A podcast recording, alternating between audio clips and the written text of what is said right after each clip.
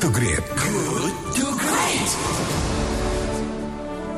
107,1 Kelat FM Bandung's Inspiring Sound dan sahabat Kelat Terima kasih Anda masih bersama kami di Good to Great because good is the enemy of great dan kita akan mengajak Anda untuk mengikuti, mengikuti sesi diskusi ya. Yang pagi ini kita akan membahas topik menelaah kegelisahan pengusaha yang mengeluhkan kurangnya dana stimulus dalam mencegah PHK di tengah pandemi corona.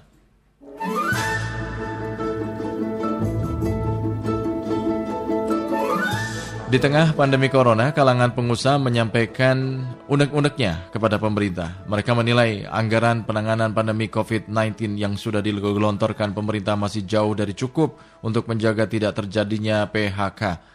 Menurutnya anggaran perlu ditambah hingga 1.600 triliun rupiah. Hitung-hitungan angka itu diperoleh dari 10% dari total PDB Indonesia yang senilai 16.000 triliun rupiah. Nah, jumlah stimulus itu akan menentukan seberapa mampu dunia usaha bisa bertahan. Sebab mereka memprediksi kalangan pengusaha hanya bisa bertahan 3 sampai 5 bulan lagi jika stimulus yang dibutuhkan datang terlambat atau jumlahnya tidak tepat. Ketua Umum Kamar, Daging, eh, Kamar Dagang dan Industri atau Kadin Rosan Roslani menyatakan permintaan ini merupakan sesuatu yang wajar. Mereka membandingkan sekaligus mencontohkan kucuran dana pada beberapa negara lain. Di antaranya Malaysia yang memiliki stimulus fiskal 10% dari PDB, Singapura 10,9% dari PDB, sementara posisi 405 triliun rupiah yang saat ini digelontorkan pemerintah hanya 2,5% dari PDB. Lantas, apa urgensinya stimulus tambahan bagi kalangan pengusaha agar bisa bertahan di tengah pandemi corona dan tidak menimbulkan dampak PHK bagi pekerja? Apa akibat paling buruk yang bakal terjadi sehingga desakan itu tidak dikabulkan oleh pemerintah? Lalu hal lain apa lagi yang mesti dilakukan pemerintah bagi dunia usaha agar roda perekonomian tetap bergulir? Guna menjawab pertanyaan-pertanyaan tadi, kita akan uh, mendiskusikannya, mendengar uh, pemikiran dari narasumber kita yaitu Pak Sani Iskandar, Wakil Ketua Umum Kadin Indonesia Bidang Pengembangan Kawasan Ekonomi dan juga Ketua Apindo Nasional Bidang Properti dan Kawasan Ekonomi.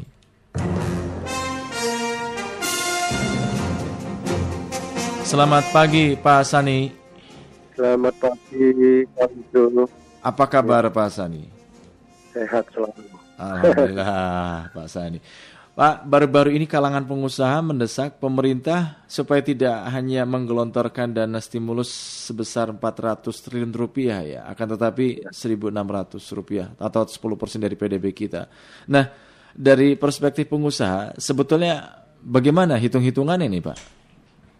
Hmm, ya, secara garis besar memang kita melihat bahwa apa yang pada saat ini terjadi, ya, hmm. eh, praktis transaksi perekonomian ini kan lumpuh ya. Jadi para pelaku usaha ini tidak bisa memang eh, mengadakan transaksi bisnisnya cuma di dalam negeri, namun masuk juga dengan luar negeri, hmm. ya, yang orientasi ekspor dan impor dan sebagainya. Hmm. Sehingga di dalam kaitan ini ya di satu sisi uh, tidak ada kegiatan bisnis, tidak ada pemasukan, namun di sisi lain kewajiban-kewajiban tetap jalan, hmm. ya yang namanya uh, yang harus dibayar, ya dengan bank segala macam, hmm. gaji, THR, karyawan harus dibayar. Nah ini kan nggak ada dananya gitu, jadi hmm. memang akhirnya kita mengharapkan pemerintah harus ikut turun tangan dan memang ya jumlahnya nggak bisa tanggung-tanggung hmm. karena memang ini yang dibenahi ini kan bukan cuma dari sisi masalah kesehatan namun juga masalah jaring pengaman sosial kita termasuk ya jaring pengamanan untuk sektor real dan keuangan kita semua hmm. ya kalau enggak ya ini kan pelaku usaha ini kan satu persatu nanti nutup usahanya termasuk khususnya uh, para UMKM kita yang diharapkan bisa terus bisa survive gitu. Hmm. Ya, ini kalau enggak nanti semuanya kolaps. Ya, ini yang hari jadi hmm. ke depannya setelah situasi virus ini berakhir, mereka udah pada tutup semua usahanya. Hmm. Jadi ini yang harus di, dilakukan oleh pemerintah untuk bagaimana supaya situasi saat ini tuh bisa sustain gitu. Hmm. Apakah ada hitungan-hitungan uh, tertentu gitu Pak harus 10% kenapa tidak di bawah 10% atau di atas 10% ataukah hanya mengikuti negara lain seperti tadi uh, disampaikan yeah. di awal Malaysia 10%, ke Singapura yeah. 10% lebih gitu. Ya. Yeah. Ya, kalau kita lihat itu kan angka-angka yang dilakukan oleh negara-negara yang yang di uh, sekitar uh, ASEAN ya. Iya. Ya, Singapura yang mungkin udah lebih karena tadi 10,9 ya berarti praktis 11 persen. Mm-hmm. Yang lagi dilakukan juga oleh Malaysia dan yang lain. Namun kalau dan ini tidak melihat daripada apakah di negara berkembang atau negara maju bahkan seperti Jepang ya karena konon perhitungannya sampai 19 persen, Jerman oh. 20 persen, ya, sehingga memang uh, hitung-hitungan 405 T yang kurang hmm. lebih cuma dua setengah persen dari PDB kita itu memang dirasa nggak memadai gitu loh. Hmm. Jadi istilahnya itu memang untuk mengatasi ini nggak boleh terlalu kecil dan yeah, tidak yeah. boleh terlalu terlambat gitu ya. Jadi too little to too late gitu ya hmm. itu tidak hmm. boleh ini harus cepat dan memang harus sangat memberikan uh, apa pengaruh yang luar biasa gitu sehingga hmm. ini bisa betul-betul bisa teratasi. Artinya seharusnya ketika prioritasnya adalah menggerakkan roda perekonomian ya jangan uh, apa jangan setengah-setengah gitu ya Pak ya. Iya kalau setengah-setengah malah nanti nggak jalan gitu dan hmm. keburu udah pada yeah, uh, semua gitu. Uh, bisa Anda gambarkan Pak selama pandemi dan diberlakukannya PSBB, bagaimana dampak persisnya bagi dunia usaha ini Pak? Ya praktis memang ya uh, kegiatan uh, usaha kan dibatasi ya sehubungan dengan PSBB di beberapa wilayah khususnya ya kita bicara dalam konteks Jawa Barat dan hmm. DKI maupun Banten ini kan praktis sangat drastis ya. Yeah. Dan memang dari awal uh, dari Permenkes nomor 9 ya itu memang di situ masih belum terlalu jelas ya sekalipun memang di situ misalkan disebutkan bahwa dikecualikan untuk kegiatan industri, ekspor impor, logistik itu masih tetap bisa jalan. Namun mm -hmm. kemudian di lampirannya disebutkan memang uh, ini atas dasar persetujuan dari uh, Menteri Perindustrian. Mm -hmm. Uh, untuk untuk itu maka Menteri Perindustrian mengeluarkan surat edaran nomor 4, nomor 7 ya untuk memberikan kesempatan dispensasi kepada industri yang akan tetap melakukan kegiatan usahanya dia bisa mengajukan aplikasi untuk izin operasi dan mobilitas. Hmm. Namun ini kan nggak berhenti cuma di sini. Yang pertama memang banyak beberapa kalangan usaha juga karena mungkin ordernya dari luar negeri hmm. yang nggak ada hmm Mau import, mau ekspor juga ada khususnya dengan Malaysia dengan yang lain yang sudah lockdown semua. Hmm.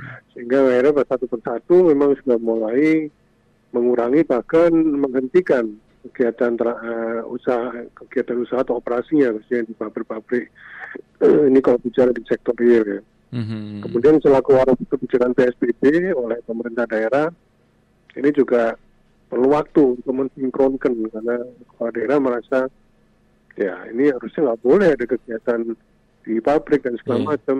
Uh-huh. Ini butuh beberapa pertemuan ya untuk menyelaraskan. Uh-huh. Kemarin mentorin kembali mengeluarkan surat edaran nomor 8 ya intinya ada kewajiban dari yang penerima izin harus memberikan laporan dan segala macam. Uh-huh. Namun sebelumnya tuh udah keburu ada beberapa yang udah di briefing oleh Pemda dan ditutup dan segala macam ya, yeah. terutama kantor-kantor juga Ya, padahal kantor ini kan juga sebetulnya kalau dilakukan secara terbatas ya hmm. dan mengikuti protokol kesehatan harusnya nggak ada masalah gitu. Hmm. Karena kalau pabriknya jalan, ya, namun kalau kantor di uh, uh, pusatnya yang ngurus untuk dokumen ekspor impornya, hmm. yang ngurus masalah pembayaran pajaknya ini nggak jalan kan akhirnya juga susah. Iya betul. Ya, hmm. Jadi seperti itulah. Hmm.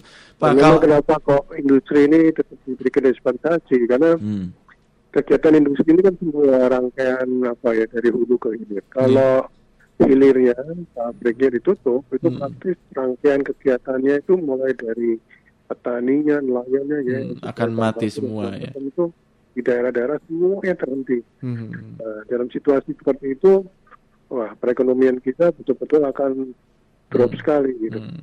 Kalau ini dampaknya terhadap penghasilan masyarakat juga akan berpengaruh sekali karena Ah. tidak ada lagi eh, apa eh, bahan baku yang diantar, Hmm, hmm. tidak ada supplier, tidak ada logistik, tidak ada dan sebagainya. Hmm. Ya, itu semuanya akan berhenti. Pak Sani, kalau kalau ini eh, pemerintah betul-betul eh, stimulusnya nggak sampai 10% dari PDB, lalu kekhawatiran yang paling besar apa yang dirasakan? kekhawatiran yang paling besar karena memang eh, ambil contoh lah misalkan ini perusahaan yang khususnya yang eh, berintensif industri ini kalau bicara perusahaan besar ya Hmm.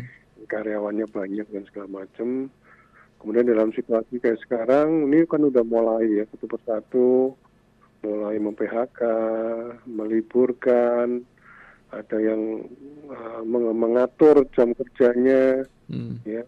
Ini kalau nggak dibantu oleh pemerintah dalam bentuk stimulus kebijakan yang sifatnya membantu perusahaan atau bahkan ya membantu misalkan bagi perusahaan yang sudah nggak sanggup untuk bayar gaji maupun THR dan segala macam pemerintah nggak sempat bayar Hmm. akhirnya ya eh, perusahaan dia nggak ada pilihan kecuali memang menutup usahanya gitu loh Hmm. Akhirnya kalau sudah ditutup dan sebagainya, ya gimana gitu kan? Hmm. Sudah terlanjur ditutup untuk memulai sesuatu itu nggak mudah gitu. Hmm. Ya, makanya dari Kementerian Perindustrian juga ini bukan cuma bicara dari sisi karyawan ya, namun dari sisi sistem eh, apa ya, sistem produksi di dalam eh, suatu kegiatan usaha, di mana kalau mesin-mesin dan segala macam itu kalau berhenti itu untuk memulainya lagi itu memang nggak mudah gitu. Hmm. Ini kita bicara untuk industri besar ya seperti Mm-mm. petrokimia dan segala macam. Iya. Jadi yang dikhawatirkan tadi pertanyaannya Kang itu Hmm. kalau nggak dibantu dan sebagainya, ya akhirnya satu persatu tutup tutup tutup dan setelah virus pandemi ini selesai, Hmm. itu perusahaan-perusahaan itu juga sudah sudah betul-betul udah tutup, sudah nggak bisa melanjutkan Iya, lagi. iya, iya, Nah di iya. situ nanti pengangguran dan segala macam akan akan terus bertambah gitu. Hmm. Kapan persisnya eh, stimulus ini yang eh, 10% dari PDB ini eh, harus dicairkan gitu, harus digelontorkan gitu Pak? Iya sebetulnya sih udah se- sebelumnya ya. Hmm. Tapi jadi kalau pada saat ini ya harusnya lebih cepat lebih baik gitu. Hmm. Ya, karena kita akan berpacu dengan waktu kan. Yang namanya perusahaan-perusahaan ini kan nggak bisa menunggu gitu. Hmm. Masyarakat juga nggak bisa menunggu untuk tidak makan gitu. Jadi semuanya kan memang menunggu gitu. Mhm. Hmm, baik, baik. Pak Sani Iskandar, terima kasih atas waktu kita bincang-bincang pagi ini dan ini menambah wawasan untuk kami semua Ya. sebagai edukasi bagi publik. Sukses untuk Anda dan stay at home, Terima Pak kasih Sani. Kang Ujo, Ya. pemirsa Light, Ya. pagi semuanya. Pagi. Demikian sahabat Elite Sani Iskandar atau Pak Sani, Wakil Ketua Umum Kadin Indonesia Bidang Pengembangan Kawasan Ekonomi dan Ketua Apindo Nasional Bidang Properti dan Kawasan Ekonomi.